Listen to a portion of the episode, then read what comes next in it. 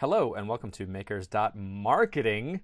We'll get into why I'm saying that in the future. Uh, episode number 80. I am calling you from the Catskill Mountains in upstate New York. It's beautiful here. Chris, where are you calling me from and how's it going? I am calling from my normal office, uh, but I was just uh, on a vacation in Tennessee.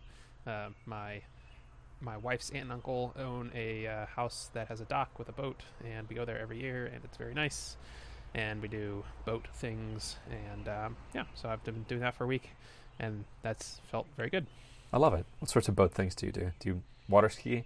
Do you jet ski? Uh, n- no, I don't want to break my my ankle. Um, uh, we do jet ski. They do have a jet ski, so yeah, I am the designator, uh, designated take the kid at person. so I take the kids out on the jet ski, and uh, then we swim off the dock, and we go for we go. There's uh, like some cool restaurants that you can uh, park with your boat. I love get those. out and like yeah, eat out and eat on the dock and stuff. Um, so we did that, and then there's fireworks too. So we did that. That sounds delightful. I'm also near a lake right now uh, with my family, and we set off fireworks, and it was really cool. I, I went to a fireworks store for the first time in my life, and you can buy like actual fireworks. Like you can buy ones that go Oh, really yeah. high, like Yep. shoot huge fireworks, and it was really cool. I also Yep, got- depending on your state, but yeah. Yes. Uh, and I was on private property the whole time and uh, didn't break any laws. I'm sure of that. Um, and there was a thing we did where uh, you can take a sparkler streamer thing, which are really cheap. It's like a dollar fifty per thing or something. And I attached it upside down to my drone and then flew my drone really high. And it's sort of this dicey thing because you have to light it while the drone is like blowing down, Yeah. so it's really hard to light it. But then once it's lit, you're like, go, go, go! And then you sh- shoot the drone up really high. Uh, but then it looks like much more expensive fireworks than it actually is because it's designed just to be on the ground and shoot things off. But if it's in the sky and it's shooting down uh, and then it explodes, it's it's most of the work I think in fireworks is like getting it up there. So if you're Right. already doing that, then it's much cooler. Uh, I was going to mention also That's- on lake things. Go ahead. I was gonna say that sounds dangerous, but exciting. For sure. Which what is July Fourth if not doing dangerous but exciting things? I guess. Uh, man, that video that's been popular on Twitter of the uh, the small thing. firework that shot up, you know, it lit all of the fireworks. That's Yeah, nuts. that's right. I've watched that like thirty times. It just, it just keeps getting more interesting. You can follow Yeah, each individual individual person. They've all got a little story of what Yeah. they did during the crisis. It's very entertaining. yeah, no, we uh, we we launched some fireworks and we kept the rest safely away behind a bush, and uh, the kids were even further away. So we, we did it, I think, as safely as you could do it. Yeah, in that video they had a baby. Like the baby was one I know. people to where they were intentionally setting off the fireworks. Yeah, nuts. Yeah. Uh, I was gonna say for lake things, are you are you familiar with what an electric hydrofoil is? Uh, I know what a hydrofoil is. Uh, I didn't know that they made electric ones. That's cool. They do, and I want one so bad, but they're like twelve thousand dollars. I'm trying to find a place cow. where I can just rent them, but uh, it's like a floating surfboard that you don't Yeah. need a boat. It's just it's just you on this board flying around the lake. Uh, I saw one for the first time in Austin. Um, I really want to rent one, but I don't know where to do that uh, from. All right, cool. Uh, work wise, what did you get up to this last week? Um, I uh, didn't do that much because I was on vacation, but I did uh, resubmit my app uh, for the second time to Slack to the Slack App Store. Uh, there were a couple things that I I thought I did and then didn't quite do, so I did those. That they didn't take very long at all. Did that, um, and then on Kaggle competitions side, I joined a team for the GPS competition, and we are now in sixth place with right. 22 days to go. So that's pretty good. Um, we'll Six would be can- that would be gold, right? Yep, that's gold. Okay. Yeah, top ten. Top ten is gold, and then if they if you go above like a thousand people, then they start adding places. It's basically top one percent is gold. Okay. Um. So yeah, currently in gold, but we were also in gold for the last one, and we dropped. So who knows? Um. And then there's two other competitions that I sort of joined last minute. They end. One ends today, and one ends in a week. Um. I'm currently w- in s- bronze and silver for those. Um. Uh. Just because I thought they were interesting, and I tried them, but I didn't have enough time to you know dedicate a whole bunch of time Mhm. but i've been doing those. One is really interesting. We talked about this. It's the reinforcement learning one. Um, and uh, uh, so i'm currently silver for that one right on the border between silver and bronze um, because it's neat. So that's why i'm doing that one. Remind me what the reinforcement learning one was. Oh yeah, this is the one called Kore, which is like this is the one that you call uh, uh, uh, StarCraft, but 2D, and Yes, that's right. Yeah, it's the game. Yeah, so you have little ships, and your computer has to send out little. Your program has to send out little ships to collect this kind of jewel called Kore, and then you can attack other ships, and then you can make other shipyards. So it's kind of a simplified StarCraft. Cool, got it. And the GPS one on the team being in sixth place, that sounds really good. GPS, I think, is something that you have a an advantage on. That's something you've spent a lot of time on, and I think you understand the problem really well. And you need two or three more golds to get Grandmaster. I still need three. Still three. Okay. yeah, because I didn't get that other one, which I was really hoping to get. Yeah, and we were yeah. close on, but we just couldn't couldn't pull it out. Yeah. You're you're enjoying the process of getting these though. You you I like the competitions. Yeah, I do. Uh, yeah, they're they're fun. So I'll, I'll get it eventually. I mean, yeah, I I'm doing well enough that at some point, a, a lot of it's luck too. Like you you can't control what other teams do. You can't control exactly how the test set splits. But so if you just do enough of them, you know, I'm doing well enough on enough of them that I will eventually get there. Yeah. got it. Cool. Um, and then you'll have it, and then like it'll be no big deal. And Right. it's nice to appreciate where you are now. And uh, this is arguably the most interesting place to be in this Kaggle journey. And uh, I'm excitedly following the progress.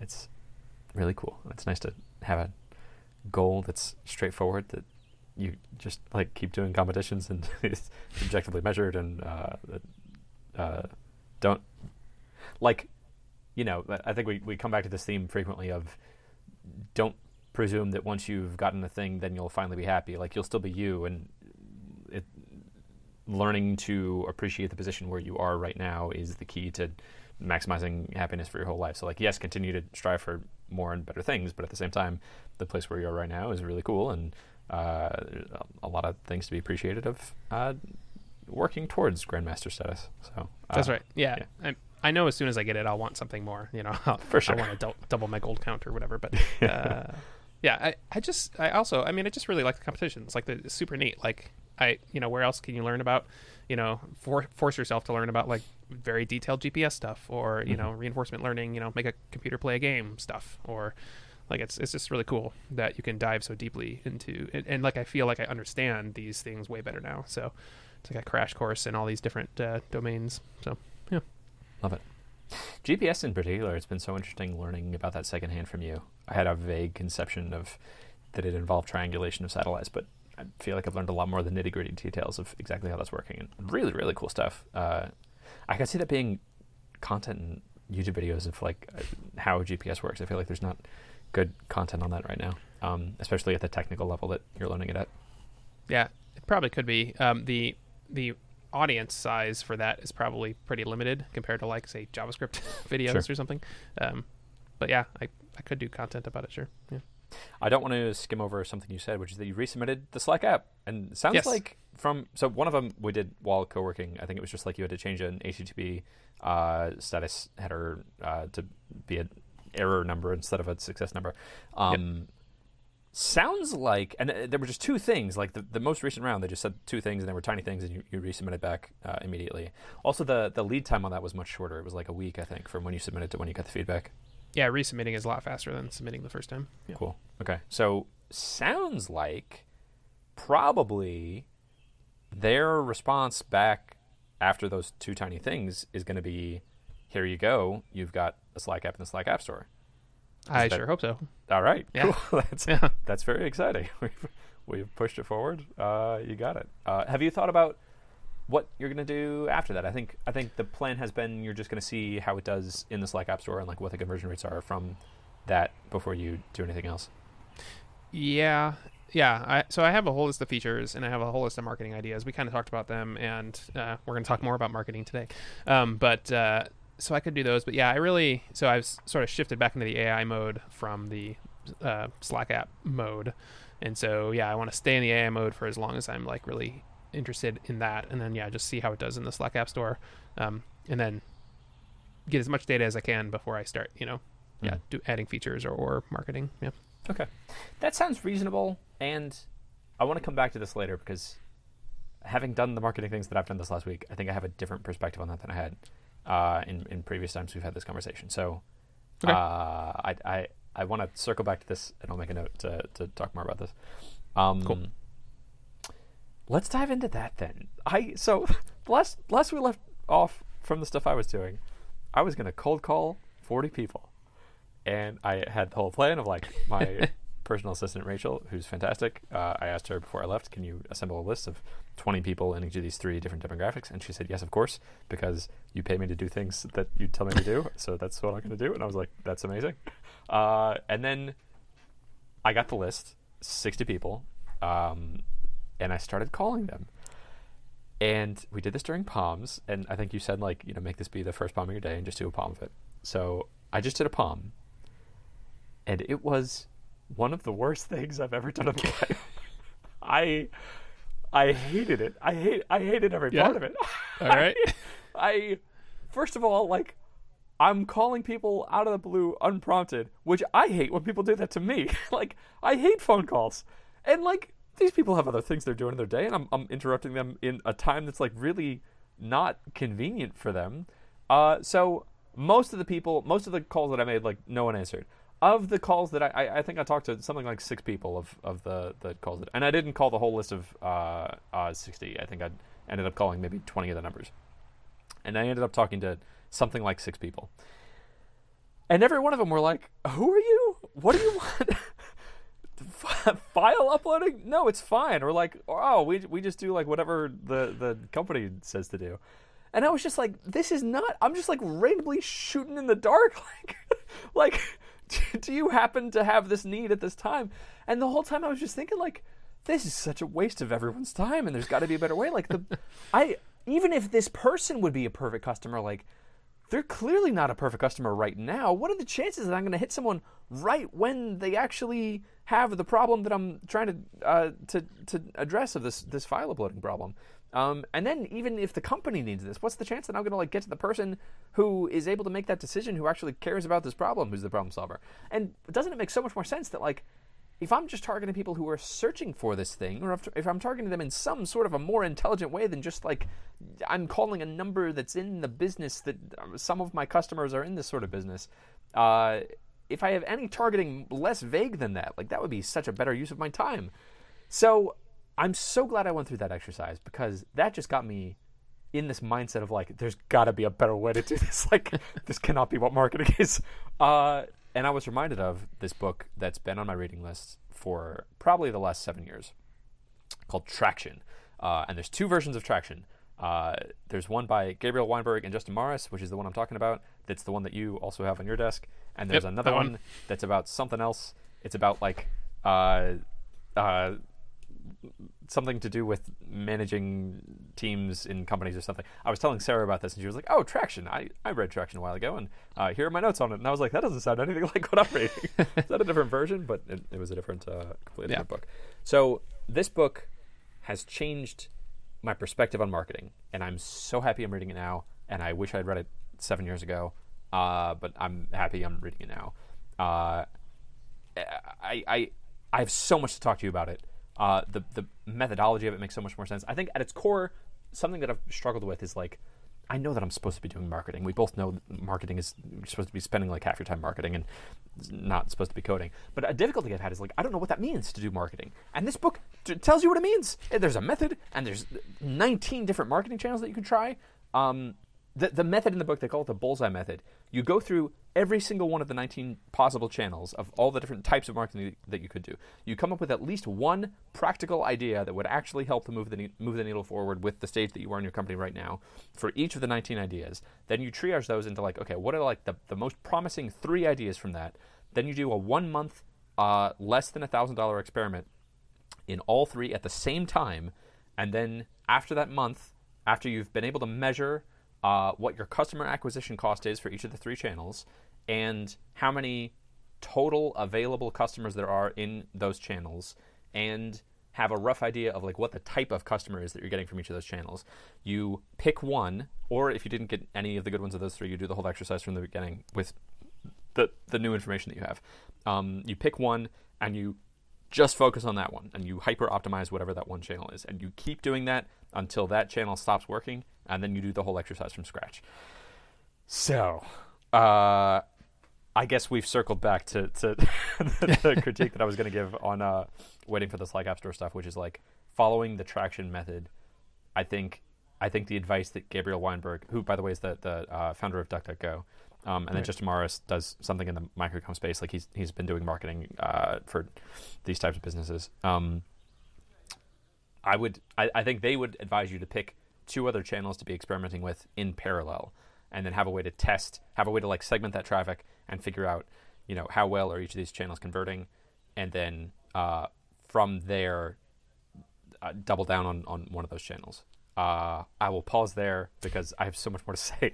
Uh, but, uh, I, I'm pausing there. I don't. what, what are your thoughts? Sure. Uh, so I think the cold calling exercise uh, performed exactly like I thought it might, and is like a perfect like. Don't. It's not a failure. It's like it, it did exactly what it was supposed to do, which is kind of kickstarted your marketing journey. Uh, told you one thing that you absolutely hate, which is great. Um, so like, yeah, I, I I think that's a win, right? Um, you didn't like it, and it and it caused you to to go read this book. Um, so it's great. yeah. Cool. I I agree. Like something that I think I get stuck in so frequently is trying to pick the best move before just moving forward and not realizing like the mere act of moving. Oh, I was I was talking to a friend about this the other day and uh, they had a quote that was like uh, you can't steer a parked car. If I'm not constantly moving forward in some way, I know that marketing, I have this vague conception like I should be doing more marketing. If I'm not doing something moving forward, I think I could just be stuck in this place of just reading more books about it and just think about thinking about it and philosophizing about it indefinitely. And I'm really comfortable in that space. Uh, and I, I should not do that. I should move forward because the mere act of moving forward, like I'm learning in the process of moving forward. Uh, I, I have more information. Uh, I'm, I'm filling out my map of what marketing is, and then I can make better moves. Uh, and and I can make better moves with this momentum behind me of like I'm I'm actually doing things. And okay, well, you know, maybe maybe this isn't the best idea, but at least it's better than what I'm doing now. Uh, so yeah, that's that's a tactic that I'd, I'd like to do. Um, in that spirit, I'd like to go through this exercise with you in this book. Uh, I've been going through the chapters. I think I'm uh, I'm only through five of the 19 different traction channels that the book recommends. And I think I have something like 12 ideas already in Yeah. each of these five, uh, uh, um, across these five channels of marketing things that I could be doing. Uh, and part of the method of the book is they recommend you ask a friend or mentor uh, what their hot take is on these different channels. Uh, and then that determines what the, the top three are that you pick to focus on for a month for under a thousand dollars. So, are you ready for the first time we've done hot takes? Not with development ideas or things that I'm going to code, but with marketing. We're doing marketing, Chris. Excellent. Marketing hot takes. Go. Marketing Yes, hot ready. takes. Okay, the first channel is blogs, and this Mm-hmm. book was written before uh, the idea of influencers was very popular. I think it was written in uh, uh, 2010 or something. Um, so this sort of also encompasses uh, getting influencers to, to talk about your product. But uh, here's here's my basic idea of what I would do if I pursue this blogging channel. Um, I can find everyone on YouTube who has made a video talking about Dropbox file requests or Citrix ShareFile or um, oh, what's the other big one? Uh, WeTransfer. Uh, specifically, like like YouTubers who are doing tutorial style videos of like, hey, I found this thing and, and it can solve this problem for you. Um, and I can reach out to them and be like, hey, I'd like to give you a free license to the business plan of File Inbox uh, so that you can uh, try it. And by the way, here's an affiliate code. Uh, if you send people to this code, you get X percentage of revenue from that customer. Uh, that's the first idea for the first channel in the traction channel of blogs. What's your hot take on that idea? Uh, my hot take is, is that doesn't sound like blogs. that sounds like affiliate marketing uh, on YouTube. Yeah. Um, is that is that right? It- like, is affiliate if is affiliates like another? Let me let me look through the the traction chapters. Affiliates is another channel, yes. Uh, yes. Yes. That, and That they, they kind of say that you can sort of mix and match them. And I, I haven't gotten to the affiliates uh, part yet. So Yeah. that and yes, it's called blogs. Uh, so that the the I'm sort of adapting this for YouTube influencer type things. Uh, the the core method that they recommend is reaching out to people who have blogged about it. So like Right. I I could also uh, reach out to to people who have blogged about uh, WeTransfer and, and Citrix ShareFile, and there's even people that have blogged about File FileInbox uh, years ago that I could reach out to and be like, hey, I have I have this new feature set, or like I'd, I'd like to give you a free license or something. Uh, but the, the the basic idea is like I'm reaching out to people who are already producing content about this sort of thing and incentivizing them to do stuff about File FileInbox. Yeah. Okay. So so I, I like that uh, general idea, but if if you're going to call it blogs, I would think more about. I mean, you could still think about YouTube, but if you think about blogs, like there's probably several like you know top ten file transfer services blogs, right?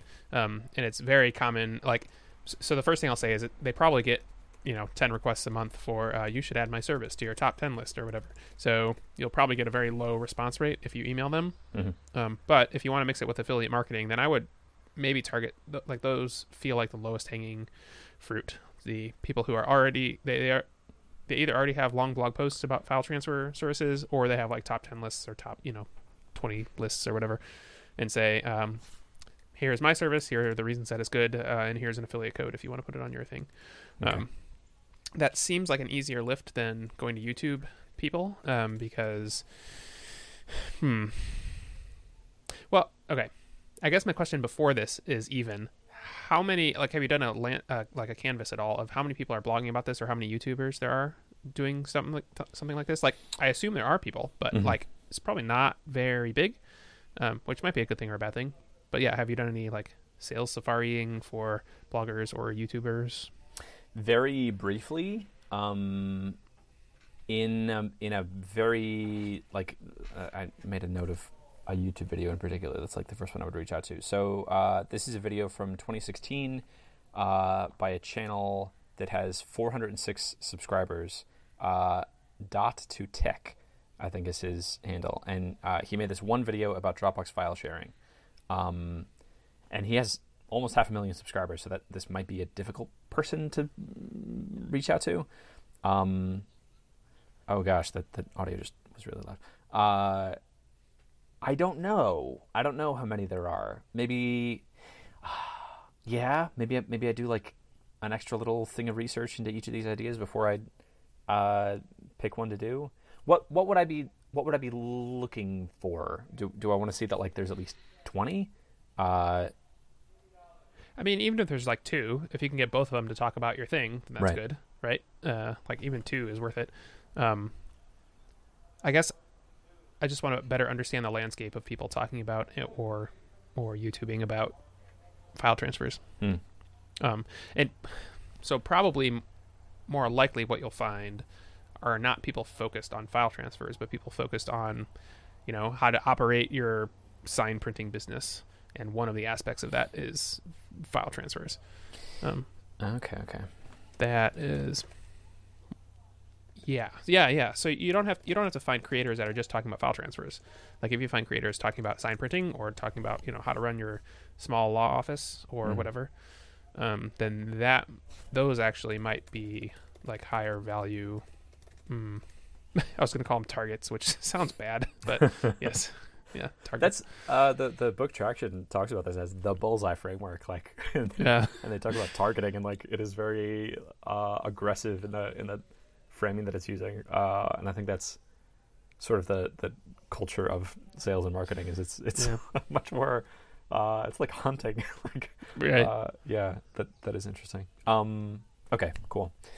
Um, I'm not sure what the end goal of this is. Like, has, is that one wrapped up? Do we move? Uh, on I would next I would also read the affiliate uh, chapter first before doing anything with affiliates because my understanding is that it's fairly difficult actually to run a very good affiliate like marketing thing or like an affiliate program. Okay. Um, there are lots of little nuances and like like it's very easy to get bad affiliates and stuff like that. Um, and so I would read that chapter before you do anything with affiliates. Okay, that's fair.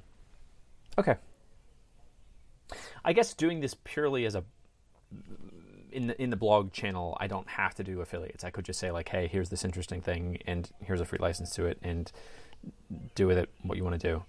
Um, this does seem a little fuzzier, though. Um, The other thing you could do instead of affiliates that I've heard before works pretty well is um, here's a license for you, YouTube creator or blog post person, Mhm. um, and here is a license that you can give away to your readers and or listeners. Hmm. So yeah, um, because then they have to promote it to their audience, and because they have to introduce it and say, "Hey, here's a thing." Um, you could also. This is getting totally off track, but so I've seen this happen in meetups too, more like technical meetups. But like, I'm thinking about uh, the local Python meetup. They have like a uh, like a, a JetBrains license that they give away almost every week or every month, and like a so, so they have companies that give them free licenses to give out to their people, Mhm. and so all of their people hear about it, and one person happens to get the license, but everyone hears about it. So Okay. Yeah. There, the the book mentioned doing that with um, reaching out to article writers. What are they? If you, what what's that person called? If you write articles for newspapers, not a Uh, publicist, a uh, reporter. reporter. Yes. Yeah. giving giving it to reporters. Okay. Uh, cool. The, the other thing you could do is, um, and I think Jason Cohen recommends doing this. He says instead of like a free one free license, you can say, "Here's a code for all of your listeners to get 33% off for a whole year." Yeah, yeah. Um, And that also would help with tracking. Uh, Yeah. For figuring out for each of these channels, like what what is the the conversion rate and how much am I getting back from these channels for how much I'm putting in. Okay, cool. Yeah. That sounds good. Um, okay, channel number two, publicity. Uh, this is more traditional publicity. The next one is unconventional publicity, which would be like a publicity stunt. Uh, uh, the, the second idea of publicity is much more about just like uh, ha- telling interesting stories about your company and getting people to blog about it. So I came up with uh, two ideas for publicity style interesting articles that I could come up with. Um, and then the idea is like you you have an interesting angle or an interesting story about your company, and then you reach out to people who blog about similar things or who have talked about you in the past or who, who have talked about your competitors in the past, and you say, hey, I have an exclusive story. If you would like it, uh, here's the rough story. Uh, let me know if you'd like an interview or something else. Uh, and uh, then you either they write about it or you can write about it, and then you take that article and you can publish it on like Hacker News and, and Reddit and uh, boost it on social and, and all these secondary things. So here here are two potentially interesting articles of potentially interesting angles of things that I could write about that might be popular on the internet. Uh, the first is I could write about how switching from Rails to Firebase is the best way to build apps in 2022. Oh, I should say also content that works well on this channel is divisive and makes people feel a strong emotion of like either they agree or, or disagree with it. Um, so that feels pretty divisive to me. That seems like the sort of thing that would get a lot of people on Hacker News saying like, "No, it's not. Rails is so much better. This guy doesn't know what he's talking about," uh, Right. which is good um, because it just gets more people talking about it. Uh, and then, so that that a qualm I have with this is like, I don't know that the type of person who would be reading that would is the type of person who is in my audience. I think that would Yep. be more of like a technical developer thing. Uh, that that's the first idea. What's your what's your hot take on that? uh, yeah. So um, about the idea in general, or about that specific idea? That specific idea, and also if you have another idea of publicity, I, I would Okay. take that. Um, so, so I'll talk about publicity in general first, real quick. Which is, um, there's a great uh, video put out by Y Combinator um, about PR and how to get PR. Um, this is not. It doesn't. It, this is more like traditional PR that they're talking about, like reporters, like how to get reporters talking about your thing. Mhm. Um, but yeah, th- that's a great video if you want reporters, actual reporters, to talk about your thing. Um, for this, this sounds more like how to write a blog post that gets like attention. Um, yeah, I agree that uh, that blog post would not probably attract the type of people who would sign up for File Inbox. Um, but it, it so if Google recognizes that a bunch of people are clicking links to your thing from a place like Hacker News, then it will boost your SEO ranking. It will, you know, potentially then start showing up in search. Like it, it wouldn't be nothing if you wrote a good article that then got a lot of people talking about it. Mhm. Um, but I wouldn't expect it to boost sales right away. I guess. Um, so I think yeah, that's the trap there. Okay. Okay. Yeah, that I, I really would like to get more sales now, and that does feel like more of a long term. Uh, Yeah. Yeah. Okay. That's that's more of a long game. That something they talk about in this book is like um, you need to recognize the stage of growth that you're at right now, and only do things that would move the needle for where you are right now. So, in, in the beginning stage, I think they call it phase one, which uh, I think that's where I'm at. You can do a lot more scrappy things, uh, like reaching out to individual bloggers and like uh, uh, smaller experiments, um, Right. versus one of the problems that Gabriel Weinberg ran into when he was trying to grow DuckDuckGo was he he continued to do things that worked when DuckDuckGo was at a smaller scale. Uh, things like search engine optimization, that, that when people search for something like new blog engine, uh, that they they found DuckDuckGo, and that was bringing in new customers, but it wasn't bringing them in at the rate that DuckDuckGo needed to be able to grow quickly. So for them at that stage, something like a huge big article that ended up getting picked up by the New York Times or something uh, is the sort of thing that they needed to be able to move the needle. Um, so okay, that that might be that might be not what I need right now in this current stage. Um, Yeah. The, the other thing is that that sounds like a good article to write to get developers to come, but then like the secondary thing that you may want to direct them to, like after they read that article, like if you had a developer API for transferring files, then that would be a really great Mm. like secondary thing um, to have in like the footer of that article, for Yeah. example. But since you don't really have that, uh, as far as I know, um, that it feels like it'd be wasted traffic. Okay. Okay, that makes sense. Um, the second idea I have under publicity is writing about mm, trying to tell a story around uh, that, like, File Inbox lets you send either much bigger files than anyone else does, and so this is sort of a newsworthy thing, or that File Inbox lets you send encrypted files uh, in this new way that is the most encrypted uh, files, that like the most secure thing that you could do. Um, I think of those two, I don't know that I want people to be sending like huge files through this because I think the money is in like smaller files that, that are like financial documents or something. Um, but I also wouldn't want like I, I don't want people using this who are trying to send illegal files uh, and Right. who are excited about the, the encrypted part of it. Um, yeah, I think I'm just not finding a thing to sink my teeth into there. Uh, Yeah. what, are, what are your thoughts on that? So I'm going to pretend like you do want people to send encrypted files, because I have advice for that, Okay. which is um, to get into the news cycle, you need a big event to tag onto because Mm-hmm. you sending encrypted files is not newsworthy. Um, sorry, um, but if you write a big article or n- nice article about how you you know you allow encrypted files or whatever, and then you wait for a giant news event about how like some politician got caught sending unencrypted files and something something something and then you publish the article right away, tweet about it, and then tweet the reporters talking about that story. Yeah. That is when you can get into the news cycle, and that's when you when things really happen. Um, so I did this accidentally with Meeting Place uh, because I launched it when Meetup did their pricing test, where they were going to charge free users two dollars to RSVP to Mm. free events. Um, which everyone hears and says what, uh, and I said what, and I started my own thing called Meeting Place, and Yeah. I tweeted about it, and I ended up getting into Forbes Online and The Verge, which are two Dude. huge articles, I- and I did it totally accidentally. Yeah. Um, but you can do that on purpose if you, yeah, write an article or a very well crafted set of tweets and then just wait, hold it until you get some news event which they link to. Um, I like that. that's what I would do there. Okay. Okay. That's good. I like the idea of writing it ahead of time and then just because, like, yeah, of course that's going to happen, and of course there's going to be some Right. high-profile thing of like Kim Kardashian uh, send unencrypted files or something. Yeah. Yep. Um, okay. And then I just I, I tailor it to whatever the the specific news story was, and then and then launch that. Okay. Cool. Okay. Okay. Okay. Uh, I think nothing in publicity is jumping out to me right now as as one of the three things to do in this test. Yeah.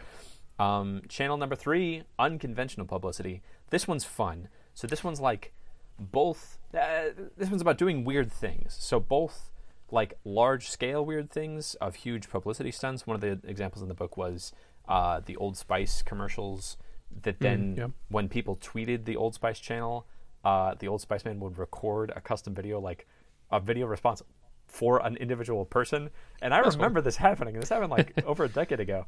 Uh, but that was weird. And I was like, wow, this like this guy from those commercials recording videos live, responding to people on Twitter. That's that's so strange. Or like Richard Branson uh, dressing up in a spacesuit.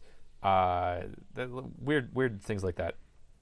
So that's that's like the big scale unconventional PR, uh, and then you can do small scale unconventional PR, which is like uh, Derek Sivers sending an email to people that has this really vivid story of like instead of just a regular shipment notification, he told this whole story of like your package was lovingly crafted, and uh, you know there was a parade through the town uh, leading up to the post office, and we we put it in the box, um, or having like exceptionally good uh, customer service where you just go above and beyond and like. Uh, I think Zappos does this where like the Zappos customer service has ordered people pizzas in the past when they said they were hungry or something. Uh, but but more individual things or like handwritten letters or like sending people swag. Uh, so I have a couple ideas in this, um, and they're all similar. I, we'll, we'll just go through them. Uh, the first is I could be sending file inbox T-shirts or stickers or other types of swag to every customer that signs up. Uh, or every customer that passes some sort of a benchmark, like you know, after they get a thousand files, I could I could send them something cool in the mail, uh, and then rely on them to like talk about it on social media. Uh, what's your hot take on that? Um, so in general, I think uh, unconventional PR stuff is great. Uh, is actually doing one right now. Uh, they are uh, they have a contest going, or not contest, a voting thing going, so that you can send. They're going to send three open source developers on a vacation, uh, which is kind of neat, and they get people to vote on it and you know tweet about it publicly. Um, so yeah, that's a, an example that's going on right now. Um, I love that, Uh, by the way. That, that's yeah. such a cool idea. Yeah. Yeah, it is. Um, and it it started because they uh, got some money from Stri- like Stripe wanted to loan them two hundred thousand dollars or something, and they're like, um, okay, and they they took it, uh, and they just hired Aaron to be their I don't know what his title is, marketing something or other, and so this is one of his first uh, things that he's doing. Uh, Aaron Francis, great. by the way, lives about 10 minutes from me in Dallas. Oh, Yeah. nice, cool. Um. Uh. Any, anyway, so yes. Uh. Okay. So s- you basically suggested sending swag out to people, uh, which happens often enough that I don't know if it's unconventional enough. Um. Hmm. If you wanted to do something like that, I would combine it with another idea of yours that you had, which uh, was the birthday thing, where you're like uh, sending out like Hmm. you know your birthday. You're two years old on Jupiter or whatever. I, Yeah. I, I don't remember what that is, but so come up with some weird thing. So the weirder it is, the better for unconventional things. So like you know you, I ha- I don't even I, I don't even have an idea, but like you you you know the the rate of your file transfers is the you know or, or you there's the same number of miles to the moon or something. I have no idea, um, but some come up with something weird, um, and then either you know tweet at them or send them swag, and that will probably get a more um, uh, more views. Cool. Um, but also, so the, the other thing I was going to say is the reason like the tuple thing is working like so well, or well, working is we'll see if it works or not. Uh, that's to be determined. But the reason is because they understand their audience really well, Mhm. and like uh, open source de- people who are going to vote for open source developers are exactly the kind of people who they want using tuple. So you have to come up with a way to get whatever the whatever the recipients get or like their retweets or whatever that it gets in front of people who are the exact kind of people you want. And so that might be the tricky part. Um, Yeah, something that I think Yeah. worked really well with Tuple is like the type of person who's going to be engaging with that. I think is also the customer for Tuple. The, the type of Right. person who wants to, the type of person who's interested in sending open source software developers on vacation. Like you're not going to be doing that unless you know what open source software is, and unless you've used it enough to feel grateful enough towards them to want to actually do something for them. right. And like you Um, realize why it's a big deal that they're getting recognition and stuff. Yeah. Right, right, right. Like you're familiar with the open source developers getting screwed and like not getting money, and uh, Right. yeah. So, yeah, there, there's a really good overlap between those two things. Hmm. Okay. Yeah, and I, I, I just don't know. I don't know that I like have a, a good enough understanding of. Like I don't know what the what the issues are for sign printers that are like that to to Right. be able to tap into that well enough. This really does come back to like understanding who your audience is and, and Yeah. where they hang out. Hmm. Okay. Okay. I like the idea of weird birthday cards, uh, or some sort of a weird card of like, ah, you've transferred ten thousand files. That's more than the number of that. That's oh, that's that's uh, more than all of the data that like was the Apollo space mission or something.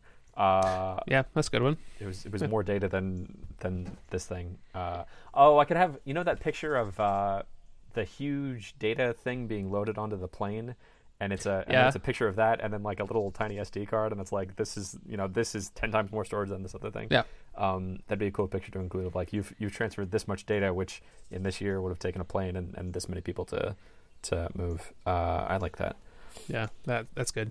I You can you can come up with super weird ones too. Like you, you have transferred more bytes this year than the number of flamingos on the planet, or something. weird. like just it's just like what? And then uh, yeah, and, and tweet at the person or whatever. I like that. This would be a fun one. I don't, Yeah. I'm not sure how I'd measure how well it was doing, but uh, yeah, I, I I think I think any engagement on that at all would be interesting. yeah, Like, yeah, yeah. I think the way I would do it is like I'm sending the person emails, so maybe I'm trying to measure like how many people are retweeting this or or talking about it on different networks. Um. Okay. Okay. Yeah, s- send them an email and then say, uh, "Do you want to brag about it? Click here to retweet it." Yeah, yeah, yeah. And then I can, and then I can be measuring the retweets. Okay, Yeah. okay, interesting.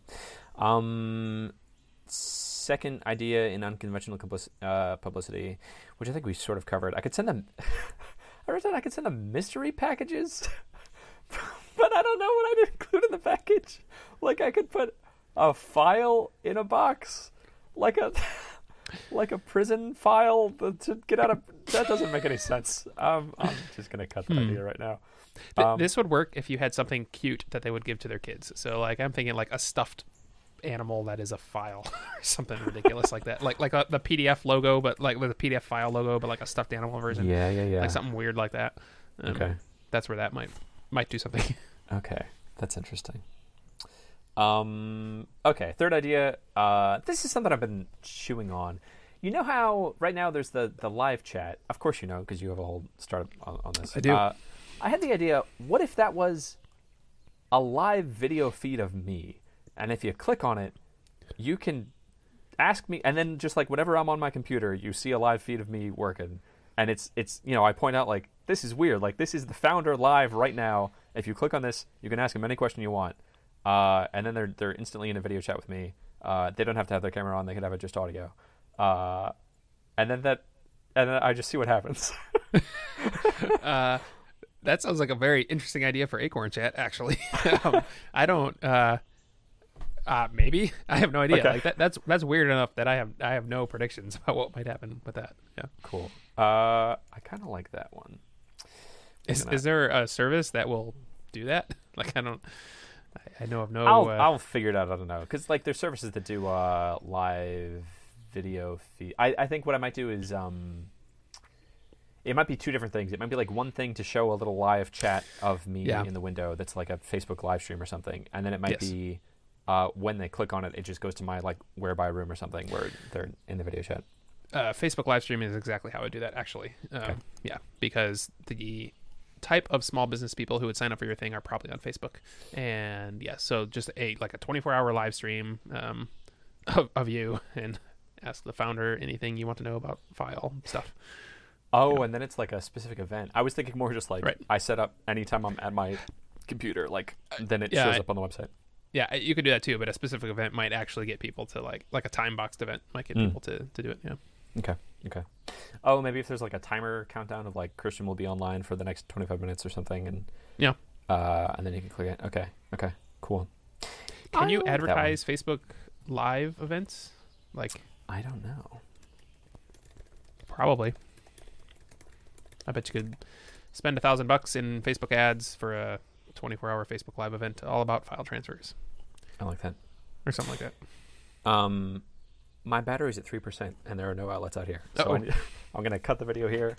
Uh, stay on one second, but I need to go charge my laptop for a little bit. Uh, and maybe reset up there.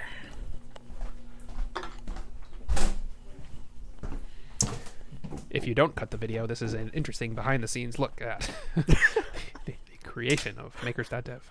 Yes, this is. Uh, so if you're if you're if I decide not to cut this, uh, and people are on video right now, uh, this is Genco Village. This is my ancestral homeland. Uh, my Oh. grandparents bought an old resort in upstate New York for their. Uh, it was four brothers, and they each had a million kids because they're huge Italian families. Um, and so they were like, we don't want our kids to be growing up in New York where they're gonna like get into drugs and uh, bad influences. So let's buy this resort, and then every weekend and every summer, we'll just load up all our kids in these uh, uh, uh, our, our little sedans, and then dump them in the, the nature in the wilderness, um, and then they'll grow up here. So like my dad's generation grew up here knowing all of their cousins because they were just out here all the time. That's cool. And then when they had kids, they brought their kids here every summer. So I grew up coming here once a year. Um, and it was really cool. Yeah, it's like this.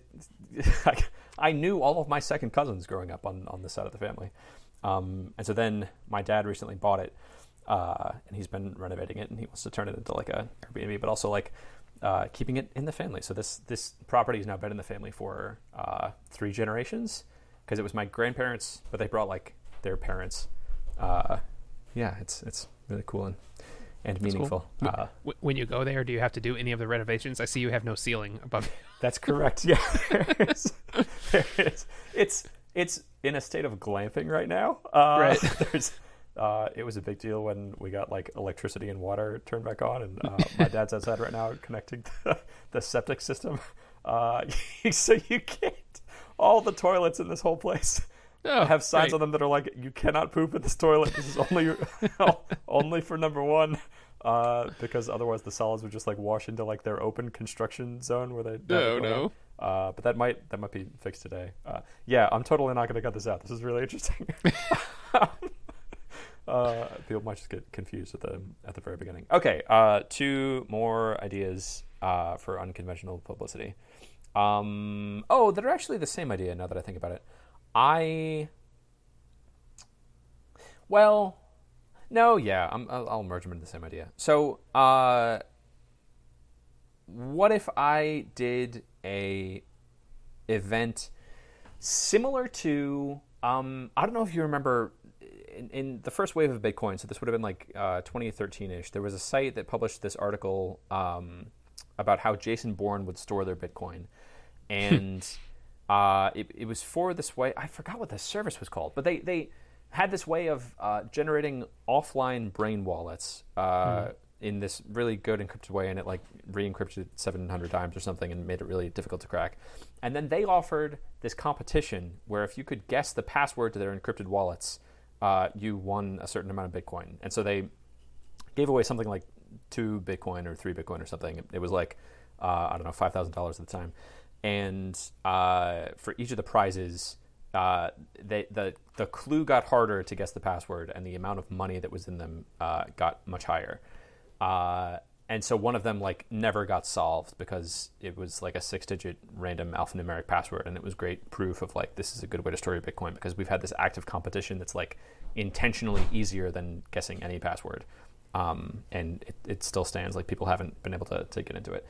So along those lines, I could do something like, uh, hey, I have this new sending encrypted files transfer uh, feature, and if you can decrypt the password, there's Bitcoin in each of them, and I, I could basically just copy exactly what they did and have like, um, you know, the the hint for this passcode is it's the uh, fourth highest mountain in the world.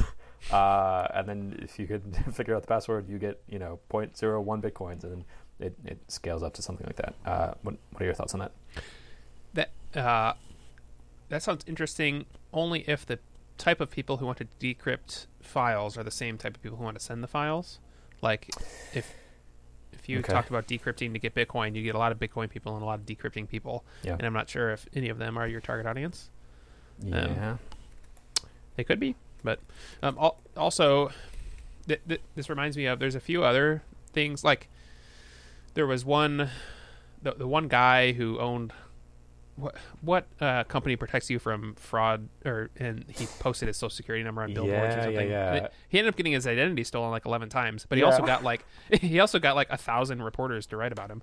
So um, and i think he was kind of a jerk. I don't remember the guy but um anyway like stuff like that does work. Uh hmm.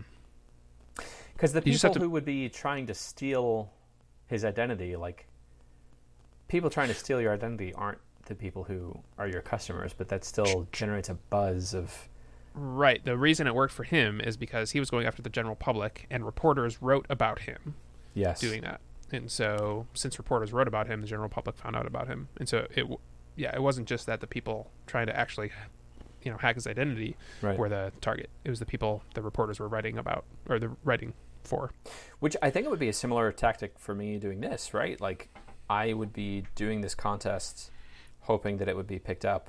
And if I had, you know, a, a Bitcoin prize that was big enough to be, interesting. Uh, It, it could be. Before you did that, then, if that was your angle, I would listen to that Y Combinator talk I talked about before because they talk about if you want reporters to write about your thing, you have to start like six months before, um, like feeding them interesting articles, developing relationship, like an actual relationship with the people who are going to tweet or write about your thing. yeah. Um, and then you launch the thing, and then you're like, hey, if you want to write about it, I think this is interesting. Yep. Um, basically. Okay. Um, I, okay. Yeah. I think this is another one that, that feels a little too big for what I'm trying to do. Like for the for the amount of growth I need for this month, I think I only need like six customers at Right. hundred dollars a month. Um, and so this doesn't. Yeah. Ah, the the thing I thought you were scale. going, the place I thought you were going with this was when you talked about Jason Bourne. Like, uh, if you had a webinar and the title of the webinar was how Jason Bourne would encrypt his files, Hmm. And then you advertise that on Facebook and got a bunch of people from Mm. Facebook into your webinar, that's where I kind of thought you were going with that. Um, so ha- have like a unconventional webinar um, or similar, you know, thing, Okay. like or an unconventional like a course. You could make it a course if you didn't want to do it live, um, okay. and then advertise traffic to that. That's where I thought you were going. Webinars are interesting. There's a great microconf talk about that too. Uh, the person, Webinar Ninja, is that the name of it? The person who founded that. I don't actually, or was it something else? anyway, there's a great talk, microconf talk about how to do webinars really well. I don't recall that one. I'll, uh, I'll look that one up. Okay, uh, that's all for the third marketing channel, unconventional publicity. Um, number four, search engine marketing, uh, otherwise known as buying ads on Google. This is the only one that I've actually done. Uh, so I, I have a handful of Google ads that have been running. Um, I couldn't tell you what my customer acquisition cost is through it, but I know that I have that data. Uh, so I think this one's going to make sense just to like see the data that I've already collected and, and calculate what uh, I've been doing. Um, oh, in, in the book they had a metric of um, that your click through rate should be at least two percent, which I hadn't heard before. And if your click through rate is less than two percent, that means that your ad needs to be optimized, Hmm. or like the keywords that you're targeting. Um, and then once people click through, uh, you should be looking at a conversion rate that just uh, pays for itself for the like your your your lifetime value of your customer should be higher than your customer acquisition costs. And if it is, then you're printing money. You just dump as much money as you can into ads. Right. Um, and if it's not, then you need to fix something in onboarding uh, or or something else in pricing. Uh, do you have any thoughts on that? I think I think that's just something I'm going to do regardless. Yeah, I would def- definitely look at the data you have already. That sounds super valuable to you. Um, so do that. Also, I think since they wrote the book, Google like totally revamped their ads like dashboard or whatever. So I would get familiar with the new ads dashboard because I think there's m- different options than there used to be. Okay. Um, so I would look at that. Yeah. Cool. Um, they also mention different places to get do keyword analysis uh, that I hadn't heard of before, like Keyword Spy. I hadn't heard of before, or SpyFu. Uh, this is also a some of those- book, so I don't know if it. Yeah, some of those might be old. Yeah, Okay. I, I think the best ones now are like the, the Google keyword tool is free and Mhm. good, um, and then Ahrefs or Ahrefs Yep. is I think good as well. Um, Okay, I could I could stand to do that again.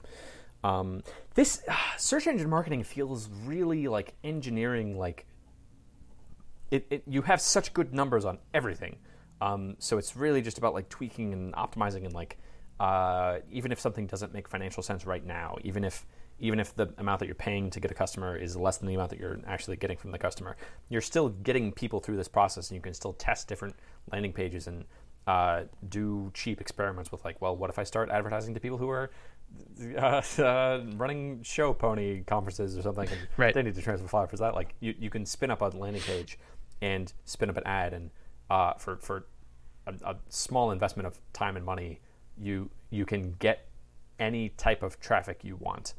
Um, and that was an interesting framing of like it's it's a way to run cheap experiments, and this doesn't even necessarily have to be a viable channel in itself to, to Yeah. be a useful thing to be doing. Yeah. The other thing I wouldn't sleep on is so you can combine search engine optimization and search engine marketing, which is you write a really good blog post for some very particular thing. It could be very industry specific, like whatever, um, and then you run ads to that, and then you retarget those people to your main site. Um, that is basically what uh, um, Jordan uh, Jordan Gal suggested, but he he had a whole process for it with Facebook ads. But yeah, you can do that with just regular uh, articles and search engine marketing. Yeah, he also boosted them uh, on social, which was the the next channel Yeah. I was going to talk about. Um, yeah, and that that worked incredibly well. I think about that all the time. I think he spent something like four thousand dollars in Facebook ads, and it turned into like two million dollars in uh, Right. company valuation or something. Yeah, ridiculous. Um, okay, okay. I think my takeaway from number four, uh, search engine marketing, is just like mop up the data that I already have, and then that that might be a good next step to to um, like if I'm seeing that things actually are converting, or uh, I'm gonna get some sort of useful information from that data. I, I just haven't looked at it in a while. Yep. Cool. Uh, next one, and the last one of the chapter that I've read, which is only five of nineteen. So like, my gosh, Yep. this All book right. is so good. Uh, is social and display ads. I learned so much in this chapter. I had no idea that. Uh, first of all, there's oh so many things. Uh, the first thing, there are two sites called MixRank and AdBeat that apparently let you see where your competitors are advertising and show you the Oh. advertisements that your competitors are doing. Uh, cool. So for sure, I want to look at that uh, specifically for Citrix ShareFile and WeTransfer. I think those are like the biggest companies in this space. Um, there's also sites uh, Alexa and Quantcast that I've never heard of before that uh, apparently shows me which sites those ads are, are showing up for. Um, Yeah, Alexa was just bought or sold to something or something. like like like I think Alexa has changed hands since this book was written. But yeah, Alexa's used to be an important uh, site for determining where you where you rank. Yeah, Okay, that's interesting. It, it's it's been interesting reading through this book of like that a lot of the information is low level tactics that like are gonna make sense even hundred years from now, and then some of Right. it is more outdated, like they're referencing companies that don't exist anymore. Right. Um, so that was the the first interesting thing. The second interesting thing was you know how when you go on Forbes or the New York Times, uh, they have things that look like articles that are actually ads. Mm. you can buy those which like of course you can.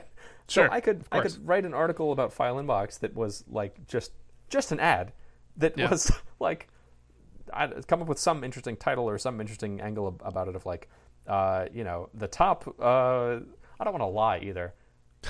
Uh i don't know. I, I read some interesting article and i and i could uh have it be on forbes or vice as Yes. something that looks like an actual article So I would do that at least once, so you know how how it works. And then this is exactly where I would put those articles that are like attached to some bigger story. So if you write an article about encryption, and then like, uh, uh, what's what's the guy who defected to Russia and had all that stuff about the the, uh, anyway. If, if you have some encryption story big in big in the news, um, uh, Ed, Edward Snowden, right? yeah that's right So every time Edward Snowden resurfaces, then you can run an ad about how you know encryption something something something with file transfers.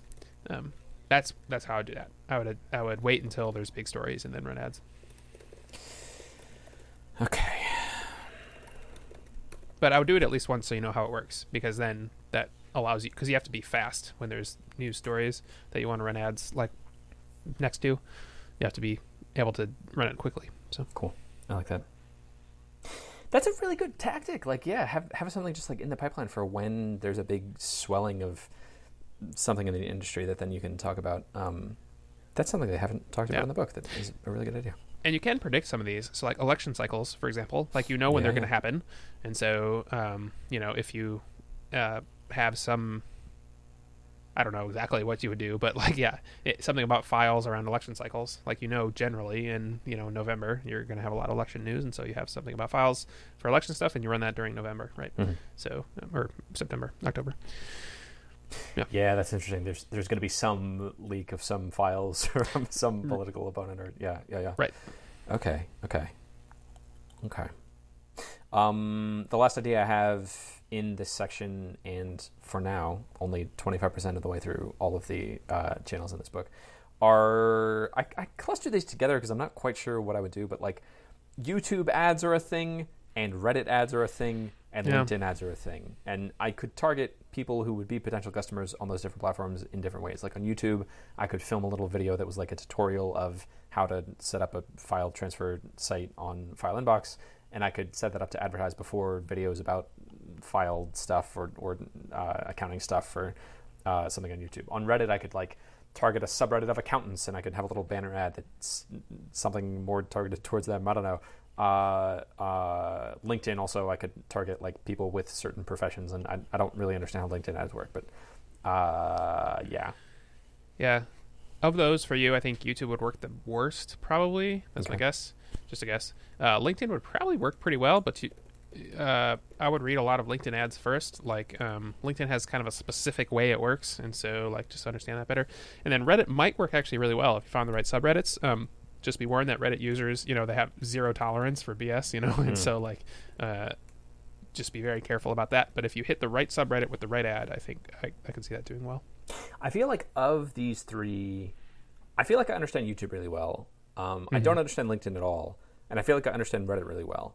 Like I, I understand what you're saying about uh, users having a really high BS filter. So I think if I if I had something actually useful that was like, yeah, it, it can't it can't smell like an ad. Like they're gonna see that it's an ad, but it can't be Yeah. very addy. It has to be something actually useful. That's in the book. They they said like uh, you need something that's uh, uh, exceptionally witty or like entertaining for Yeah. ads to work well on Reddit. Yes. Yeah. So I, okay, okay, okay. Uh, so so far, only twenty four percent of the way through this book. I think the things standing out to me to do are um, I really like the live chat on the website. Uh, I really want to try that. Um, I'm not quite sure how I would measure how well that was doing, uh, but that that feels like a cheap thing that I could set up of just like, it, you know, I, I set up a Facebook Live video in there that that uh, if I have a Facebook Live thing going on, it's going to show the video there, and Yeah. then uh, when people click on that, it just goes to my Whereby. Like that, that feels very easy to do. Um, and then I just set that up so that you know I, I can turn it on and off, uh, so my video only shows up on the website when I'm actually online. And then uh, the weird birthday cards is interesting, but I think I want to think about that a little bit more. I like some of the ideas we came up with of like sending uh, you know more bytes than flamingos on the planet or something. yeah, Yeah, like, yeah. there's there's a lot of things I could do with that. Yeah, and you, Um, you you could do it with like just through email to start to see if anyone like you don't have to send it through the mail, which I Yeah. think was your first idea. Um, Yep. Although people actually open things in the mail, so whereas they may ignore stuff in email, but Yep. Yeah. Okay. Um, okay. And then SEM, uh, looking at how my current things are converting uh, is Yeah. a must. I don't know if that's going to make. I, I think I need to look at that first before I see uh, if I want to keep doing that.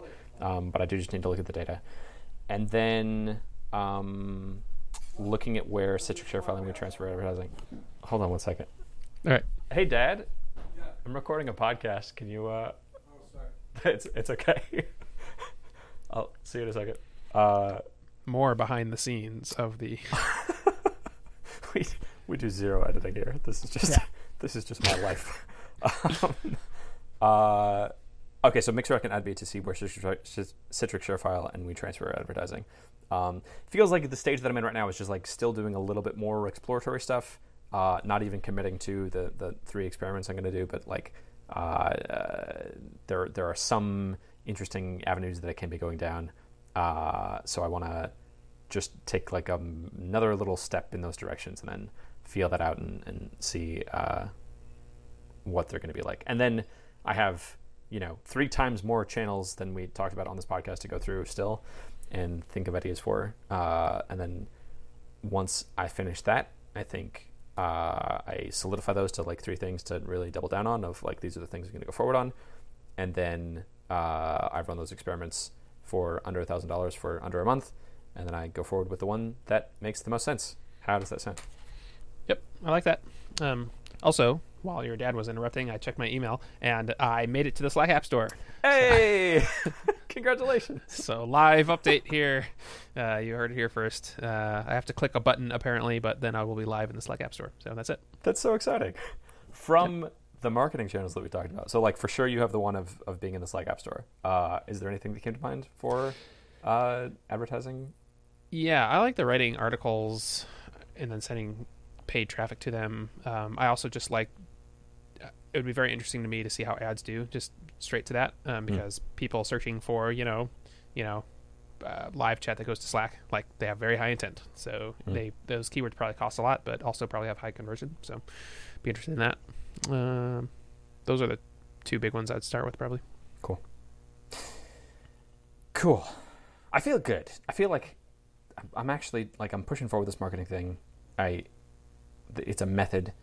I know what the next step forward is. I've got a lot of ideas. Uh, it, it seems like, like even if, even if this doesn't work on File Inbox, I feel like I'm honing the skill of being good at marketing. And my gosh, if I if I can do that and combine that with the, the like being a pretty good developer, that's, I, I make all the money and I can do all the things. Yep. yeah, that, Yep. that would feel really good. So that's uh, what I'd like to do. Cool. Chris, that's all I got. That's all I got too.